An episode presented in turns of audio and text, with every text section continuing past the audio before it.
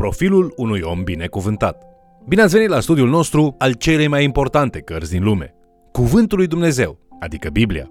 Cartea psalmilor nu este doar o mare carte de cântări, ci de asemenea ne arată căile dreptății care duc la binecuvântările lui Dumnezeu.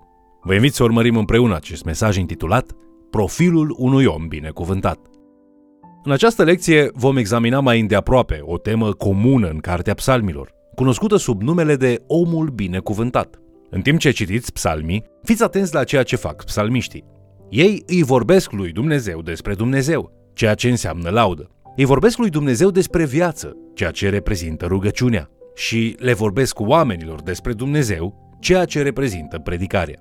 În unii psalmi, autorul face doar unul dintre aceste trei lucruri. În alți psalmi, autorul le face pe toate trei.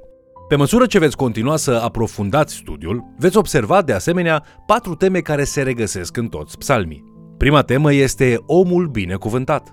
Aici îl găsim pe psalmist dându-ne cheia pentru a trăi o viață binecuvântată. O a doua temă este cea emoțională. În aceasta, psalmistul își exprimă emoțiile bazate pe experiența umană. Aceasta ne ajută să învățăm cum să ne descurcăm bine cu emoțiile de orice fel. A treia temă este cea a închinării. Aici, psalmistul nu numai că se închină, dar ne și demonstrează cum să fim autentici în propria noastră închinare. Tema finală este cea mesianică. În aceasta, autorul notează cuvinte relevante pentru viața și slujirea lui Isus. Psalmul 23 este un exemplu de psalm al unui om binecuvântat. Acesta dezlușește relația lui David cu Dumnezeu, folosind metafora lui Dumnezeu comparat cu un păstor bun. David se referă la el însuși și la umanitate ca fiind oile. Chiar dacă psalmul 23 este probabil cel mai cunoscut psalm al omului binecuvântat, această temă își primește numele chiar de la primul psalm din carte. Se pare că ordinea psalmilor nu este aleatorie, ci mai degrabă intenționată, iar psalmul întâi este considerat de mulți ca o introducere intenționată pentru întreaga carte. Acesta începe prin a spune, în versetele 1 la 3, Ferice de omul care nu se duce la sfatul celor răi, nu se oprește pe calea celor păcătoși și nu se așează pe scaunul celor batjocoritori, ci își găsește plăcerea în legea Domnului și zi și noapte cugete la legea lui. El este ca un pom sădit lângă un izvor de apă, care își dă rodul la vremea lui și ale cărui frunze nu se veștezesc. Tot ce începe duce la bun sfârșit. Așadar, psalmul întâi prezintă cititorului doi oameni foarte diferiți, omul binecuvântat și omul nelegiuit. În învățăturile sale, Isus prezintă o idee similară. El explică faptul că există o cale dificilă și îngustă, care duce undeva care este veșnic bun. Și există o cale ușoară, largă, care duce la distrugere veșnică. Isus folosește o altă imagine pentru a preda același gând, spunând povestea a doi oameni care își construiesc casa pe terenuri foarte diferite. Un om își construiește casa pe o stâncă, astfel încât structura sa este puternică și capabilă să reziste la furtuni dure. Celălalt om își construiește casa pe nisip, iar structura sa este instabilă și se prăbușește atunci când vin furtunile dure. Isus sublinează această idee și prin compararea unui profet adevărat cu un profet fals. Isus face adesea profilul a doi oameni, așa cum vedem în aceste exemple, și își întreabă ascultătorii, care dintre ei ești tu? Este evident că psalmistul introduce o idee care este foarte importantă pentru inima lui Isus. Binecuvântările pe care le primește omul binecuvântat sunt rezultatul valorilor și alegerilor sale deliberate. El evită capcanele vieții, merge pe drumul îngust și construiește o casă pe o fundație fermă, fiind în același timp un slujitor sincer. În același mod, omul care nu este binecuvântat este descris ca luând decizii nepotrivite, care duc la distrugere. Luați în considerare descrierea făcută de psalmist în versetele 4 la 6. Nu tot așa este cu cei răi ci ei sunt ca pleava pe care o spulberă vântul. De aceea, cei răi nu pot ține capul sus în ziua judecății, nici păcătoșii în adunarea celor neprihăniți. Căci Domnul cunoaște calea celor neprihăniți, dar calea păcătoșilor duce la peire. Acest psalm este o formă de poezie ebraică, în care o afirmație negativă dezvăluie un adevăr pozitiv. Gândește-te la aceasta în felul următor. La fel cum un bijutier folosește o pânză de catifea neagră pentru a șetala diamantele, David îl folosește pe omul nelegiuit pentru a contrasta cu omul binecuvântat și cu binecuvântările sale. Versetele 1 și 2 ne spun că omul binecuvântat nu-și duce viața căutând înțelepciunea lumească. Prin urmare, se subînțelege că acesta, în schimb, umblă în neprihănire. El este într-adevăr un om binecuvântat, dar nu din întâmplare sau din coincidență Omul este binecuvântat pentru că el crede, iubește, studiază și ascultă de cuvântul lui Dumnezeu. Să continuăm să dezvăluim această temă și mai departe. În Deuteronom, capitolul 17, versetele 18 la 20, Dumnezeu stabilește câteva porunci de bază pentru viitorii regi ai lui Israel. Când se va așeza pe scaunul de domnie al împărăției lui, să scrie pentru el într-o carte o copie a acestei legi, pe care să o ia de la preoții din neamul leviților. Va trebui să o aibă cu el și să o citească în toate zilele vieții lui, ca să învețe să se teamă de Domnul Dumnezeul lui, să păzească și să împlinească toate cuvintele din legea aceasta și toate poruncile acestea, pentru ca inima lui să nu se înalțe mai presus de frații lui și să nu se abată de la poruncile acestea nici la dreapta, nici la stânga, și să aibă astfel multe zile în împărăția lui, el și copiii lui, în mijlocul lui Israel. Vedeți? Dintre toți oamenii binecuvântați din Israel, niciunul nu ar trebui să fie mai binecuvântat decât regele. Aceasta pentru că el trebuie să fie capabil să domnească cu înțelepciune și pentru o perioadă lungă de timp. Așadar, Dumnezeu le poruncește regilor să facă exact lucruri care va aduce cea mai mare binecuvântare. Ei trebuie să creadă, să iubească, să studieze și să se supună cuvântului lui Dumnezeu. Primul psalmist explică experiența sa personală cu binecuvântările lui Dumnezeu. El spune în esență, sunt binecuvântat pentru că am ascultat de porunca Domnului. Cred, iubesc, studiez și mă supun cuvântului lui Dumnezeu. El continuă apoi să ne spună nu numai de ce este binecuvântat, ci și modurile în care este binecuvântat. Acest lucru este foarte diferit de soarta omului rău, care este complet distrus. Acestea fiind spuse, haideți să ne petrecem restul timpului de astăzi, descoperind binecuvântările care vin din ascultarea de Domnul, conform primului psalm. Acest psalm conține o promisiune înțeleaptă, care nu este genul de promisiune care garantează că viața noastră materială va fi plină de bogăție și prosperitate. Oamenii neprihăniți întâlnesc fără îndoială greutăți, dar această promisiune este una cu valoare eternă. Psalmul 1 stabilește o perspectivă a înțelepciunii în lumea lui Dumnezeu și oferă implicații veșnice pentru credinciosul ascultător care trăiește în această lume.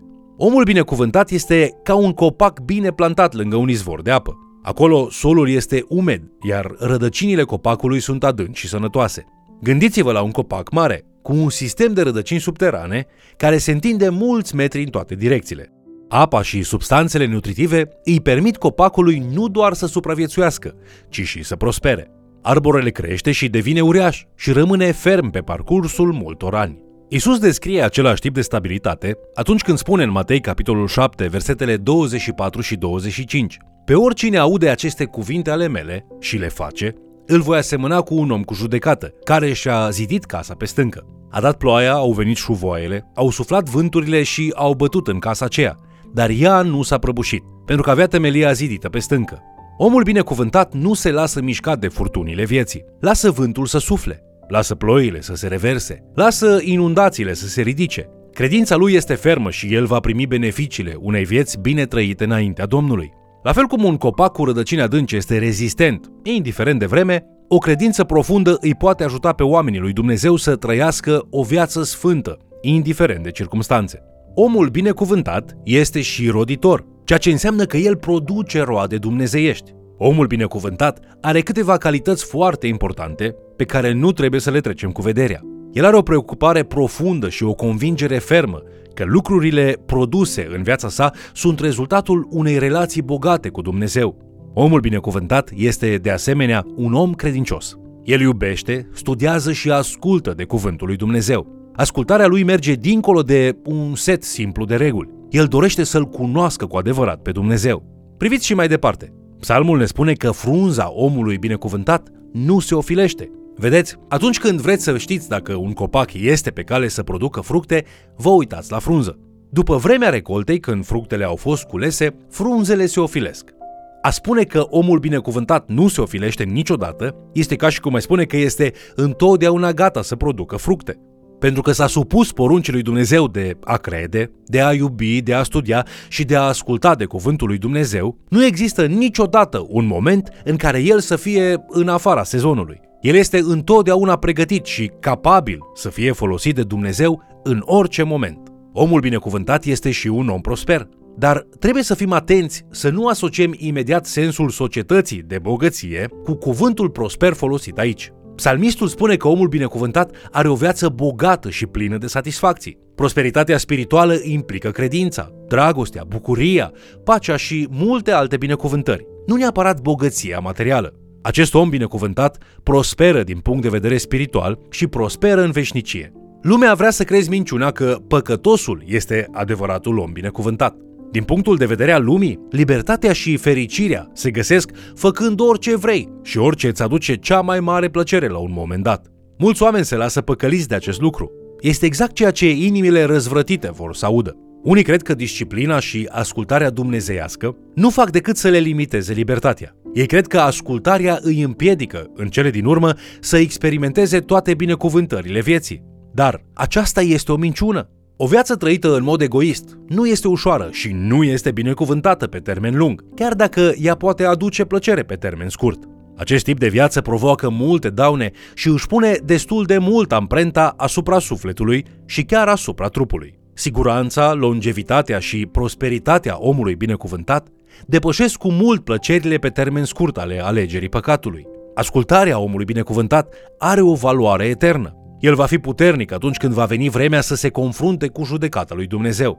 Păcătosul, pe de altă parte, nu va putea sta în picioare în acea zi. Ceea ce câștigă păcătosul prin răutate și egoism nu va dura și nu va supraviețui niciodată judecății lui Dumnezeu. În încheiere, să ne gândim la acest lucru. Binecuvântările omului binecuvântat se obțin prin trăirea unei vieți de devotament total față de Dumnezeu. Când întâlnim psalmii omului binecuvântat, marea provocare pentru fiecare dintre noi este să răspundem la aceste întrebări. Care dintre ei ești tu? Ești omul binecuvântat sau ești păcătosul? Potrivit psalmului întâi, dacă nu crezi în Dumnezeu, nu-L iubești și nu urmezi cuvântul Său, te califici pentru judecata veșnică, în loc de binecuvântarea veșnică. Așadar, dacă îți dorești binecuvântările enumerate astăzi aici, există doar unul singur care ți le poate da, Mântuitorul nostru, Isus Hristos. Caută-L astăzi și ascultă de cuvântul Său. Dacă o vei face, vei găsi adevărata bogăție spirituală și, în același timp, binecuvântări atât pentru viață, cât și pentru veșnicie.